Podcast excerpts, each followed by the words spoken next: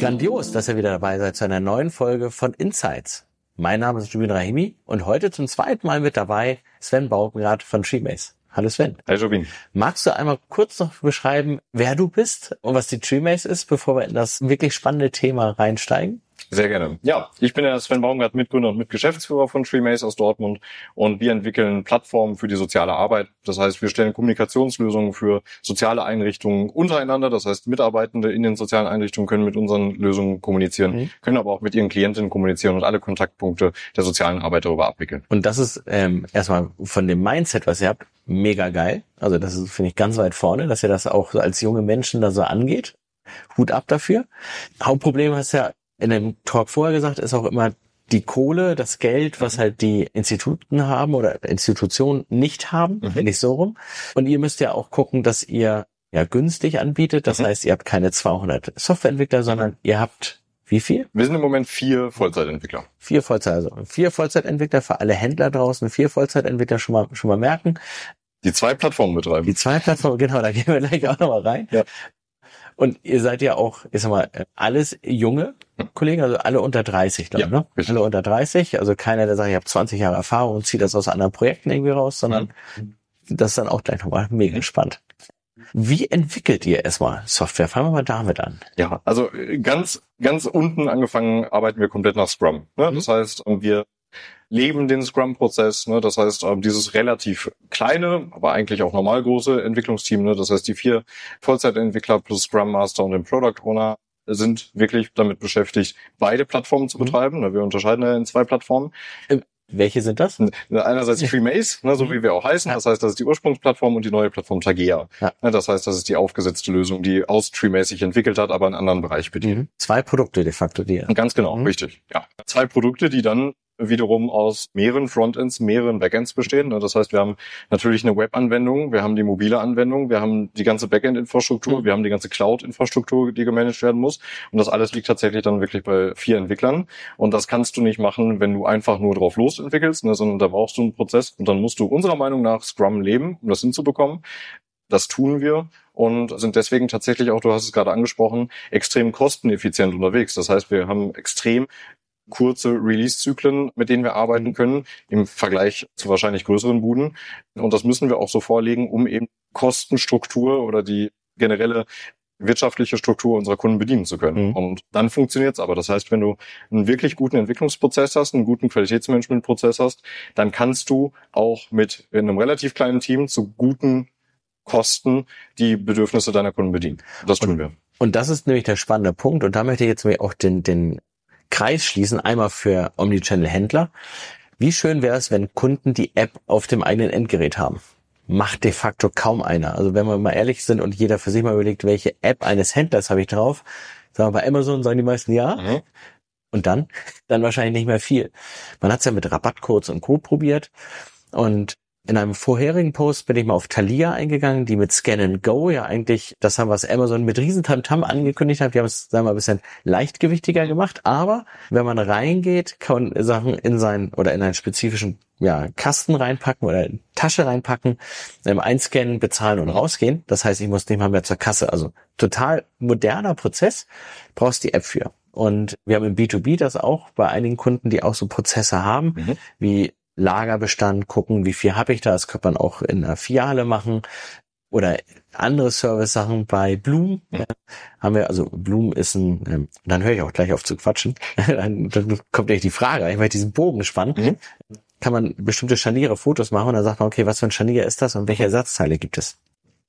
Hochspannend, das haben auch alle schon mal mit umgesetzt in dem, dem Zuge, aber es ist halt aufwendig und zum einen wollen wir als ähm, Synergy und als Time Group effizienter sein, aber wir sagen auch immer, ihr Kunden müsst selber, ihr Firmen müsst selber Sachen machen können. Und da kommen wir jetzt drauf auf die Webentwicklung mhm. und auf die mobile Entwicklung. Mhm. Da möchte ich gerne rein, weil das ist natürlich immer was Besonderes.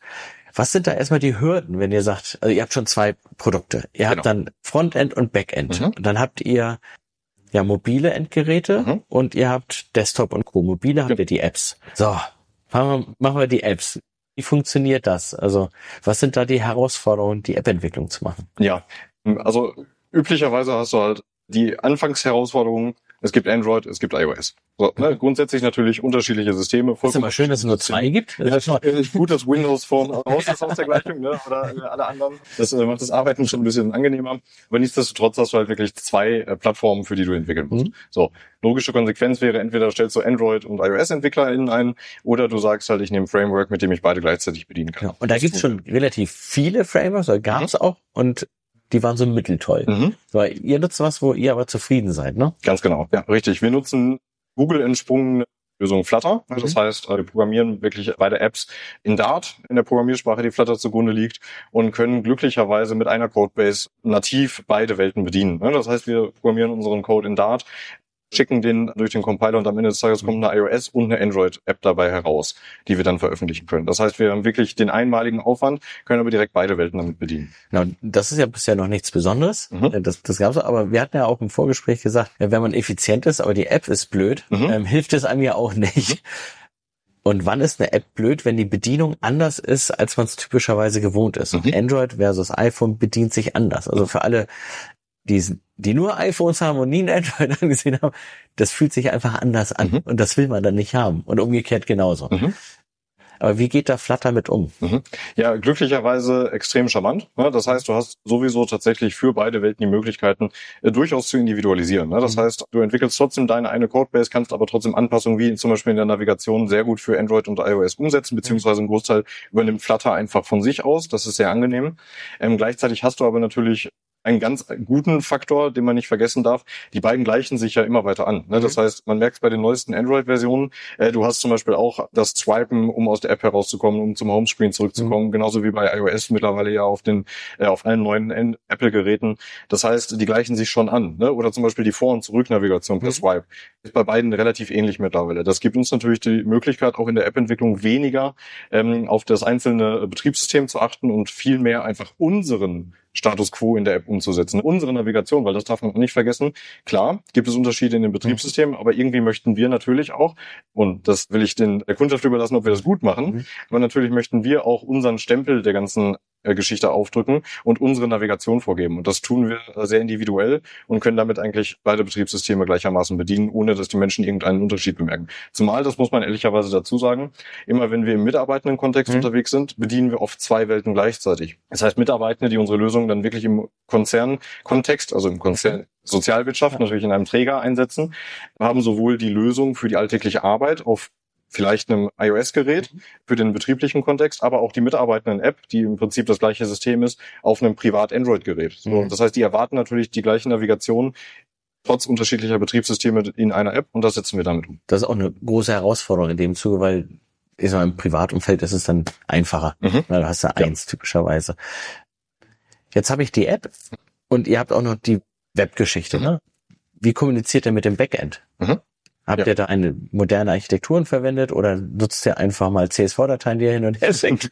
genau. ja, so schlimm ist es nicht. Also natürlich. Ist jetzt ein Elfmeter. ja, tatsächlich ist unser Backend natürlich erstmal komplett Schnittstellen offen entwickelt. Das heißt, sowohl Tagea als auch TreeMace, die beiden Produkte haben ihre offene REST-API, mhm. mit der wir kommunizieren. Und dann ist das auch vollkommen egal, welches Frontend du da draufsetzt. Das kommuniziert einfach mit dieser offenen API. Es authentifizierst dich ja. ähm, und hast halt wirklich vollen Zugriff auf alle Endpoints, die wir zur Verfügung stellen. Gibt uns auch einen ganz großen strategischen Vorteil. Wir können nämlich mit jedem anderen Softwareprodukt kooperieren. Ne? Das heißt, wenn jetzt irgendwer kommt und sagt, naja, ich habe ja schon eine coole Unternehmenswebsite, ich möchte aber vielleicht die Veranstaltungen und die Neuigkeiten, die sich aus TreeMace speisen lassen, bei mir auf der Website mit anzeigen, okay, dann bau dir halt irgendeinen Service dafür, der unsere Endpoints anzapft und diese öffentlichen Informationen auf deiner Website anzeigt. Das gibt uns halt die ganz große Flexibilität, unter anderem auch eben unsere beiden Frontend-Welten, nämlich App, Flutter, hm und Web Angular zu bedienen. Ne? Das heißt, Schnittstellen sind das eine, ne? das ist der eine feste REST-Kontext, den wir haben, der immer gleich bespielt wird und unsere Frontends können halt einfach sich die Daten rausziehen, die sie brauchen. Und das ist eine total sinnvoller Case, um einfach, ja, ich sag mal, geht ja in eine Macharchitektur, das halt umzusetzen und einige unserer Kunden überlegen, soll ich es machen oder nicht. Mhm. Deshalb, wenn du einfach nur ganz platt einfach nur einen Shop machst, 0815, mhm. vergiss mal. Mhm. Ist viel zu aufwendig, mhm. viel zu teuer. Aber eigentlich geht's ja gar nicht darum, ne, sondern was ist, was ist die dahinterliegende Architektur? Und genau. da finde ich, kann man von Startups eine Menge lernen, weil ihr nutzt das, ihr müsst das nutzen, aber ihr braucht auch ein Team, ja, das ist ja weiterentwickelt in dem Zuge. Wie ist es denn mit der Weiterentwicklung, wenn ich so eine App, ja, ein neues Release habe? Mhm. Ähm, sind Google, Apple da gleich? Was gibt's da zu beachten? Du schmunzelst. Ganz richtig, ja, du sprichst definitiv einen wunden Punkt an. Äh, tatsächlich ist es so, ich sag's mir, egal in welcher Größe du unterwegs bist, ne? Solange du bei Google und Apple keinen Umsatz für die Stores erwirtschaftest, ne, durch In-App-Käufe und so weiter, an denen ihr beteiligt sind, hast du natürlich erstmal ähm, nicht die beste Stellung, sagen wir es mal so. Ne? Das heißt, du bist jemand, der eigentlich bei Google und Apple Aufwand verursacht, Mhm. weil du ja eine App veröffentlichst, die dann geprüft werden muss, aber denen eigentlich keinen Umsatz bringt. Ne? So, und in der Situation sind wir natürlich, weil unsere Apps natürlich keine In-App-Käufe oder ähnliches, also überhaupt gar keine Abo-Modelle beinhalten, Wieso natürlich? weil wir natürlich mit der Sozialwirtschaft abrechnen. Das heißt, die Träger sind unsere Kunden und die stellen ihrer Klientel unsere App natürlich kostenfrei zur Verfügung. Okay. Das heißt, wir bieten die Infrastruktur, die wird dann natürlich von der Kundschaft bezahlt, aber die EndnutzerInnen sind natürlich kostenbefreit. Mhm. So, das könnte man nicht machen. Du könntest nicht zum Beispiel in der Suchthilfe oder in der Wohnungslosenhilfe dann auf einmal eine App für zwei Euro im Monat oder sowas anbieten. Das geht nicht. Das ist eine kostenfreie Leistung, die muss kostenfrei sein, ganz klar. Und dementsprechend steht die App natürlich in den Stores komplett kostenfrei zur Verfügung. Mhm. So, und das sorgt am Ende nicht nur das, sondern das sind einfach Da seid ihr nicht in der höchsten Prio, das ist klar. Wahrscheinlich, Ja. genau. Ich weiß nicht, ich kann natürlich nicht hinter die Prozesse gucken. Ich habe nicht mit Apple und Google in den Headquarters gesprochen, wie die Prozesse tatsächlich sind. Wir müssen es vermuten. Und Ich vermute, bei Netflix hat einen etwas höheren. ich, ich würde es auch sagen, ja. Ich würde auch davon ausgehen. Oder Und- Candy Crush, da kannst du, glaube ich, auch eine Menge Geld ausgeben. Da ne? auch Google und Apple eine Menge Geld. Genau, mit. Das ist ganz richtig. Und wir haben halt die Ausnahmesituation, es ist keine Ausnahmesituation, wir haben die Situation, dass wir Apps releasen und natürlich darauf angewiesen sind, dass wenn es nicht mal eine Sicherheitsthematik ist, sondern vielleicht auch ein neues Feature, das angekündigt wurde, das mit einer Deadline versehen wurde, released werden soll. Wir haben das Problem, dass wir der Willkür von Google und Apple unterliegen. So, das heißt, die entscheiden, wann wird eine App getestet und wann wird sie dann vom Store freigegeben. Heißt, äh, wir haben bei Apple sehr gute Erfahrungen. ne? Das heißt, äh, wenn wir eine iOS-Veröffentlichung vornehmen, ist die in der Regel innerhalb von Stunden maximal zwei, drei Tagen geprüft und veröffentlicht. Damit Mhm. können wir arbeiten. Ähm, bei Apple, also iOS, hast du auch den Vorteil, du kannst tatsächlich auch anfragen, dass deine App schneller und bevorzugt behandelt Mhm. wird. Wenn du zum Beispiel ein äh, sicherheitskritisches Thema hast oder ein umsatzkritisches Thema, ne? vielleicht muss ein Bug behoben werden in Mhm. kürzester Zeit, dann kannst du das mit denen besprechen, dann machen die das. Mhm. Bei Android hast du leider die Situation, dass du keinerlei menschlichen Kontakt hast. Sogar wenn die irgendetwas mal an einem Release auszusetzen haben, kriegst du immer Guidelines geschickt und musst dir dann zusammenreimen, warum sie dich ablehnen. Ne? Super, ne? Das passiert regelmäßig. Mhm. Und da sorgt Einer von den 20. Ganz Guck mal genau. selber. Richtig, ne? das sind die Guidelines und jetzt finden wir raus, warum wir dich abgelehnt haben. Und das Problem haben wir tatsächlich ganz konkret, nicht nur wir, ne, sondern auch im Umfeld merken wir das immer wieder in der App-Entwicklung, dass Android tatsächlich extrem lange Testzyklen hat und wir mitunter einen Monat auf eine Veröffentlichung warten. Mhm. Ne? Wirklich eine Kleinstanpassung, ne? Und wir sitzen da einen Monat und warten. Wir sitzen nicht nur rum, aber wir müssen trotzdem einen Monat warten, was sich natürlich auf unseren Entwicklungsprozess auswirkt, weil uns bringen zum Beispiel die eigentlich von uns geplanten zwei Wochen Releases überhaupt gar nichts. Ne? Das heißt, wir machen einen Release alle zwei Wochen, schieben den in Android Play Store rein, Ja. der muss geprüft werden und verlängert unseren Release-Zyklus tatsächlich jedes Mal um einen Monat, weil die Prüfung ja wieder einen Monat rausgeschoben Also wird. Also könnt ihr eigentlich, wenn ihr es alle zwei Wochen macht, nichts releasen, weil ihr dann immer sagt, genau. ja, was Neues kommt wieder im Monat. Richtig, ja, richtig. Und man kann ehrlicherweise auch, deswegen ist es gut, dass du es ansprichst, nicht oft genug und auf nicht genügend Bühnen darüber sprechen. Das heißt, vielleicht schaut ja auch irgendjemand von Google zu. Ne? Also ich kenne jemanden bei Google. Ja, da müssen wir den Kontakt mal. Wir vertecken sie einfach. Ganz genau, ne? weil das ist ein großes Thema, das nicht nur uns betrifft, Mhm. sondern wirklich alle App-Entwicklungsbuden in unserer Umgebung. Das hemmt natürlich, Mhm. ne? das hemmt natürlich Innovation und das hemmt zügige und kosteneffiziente Entwicklung, ganz klar.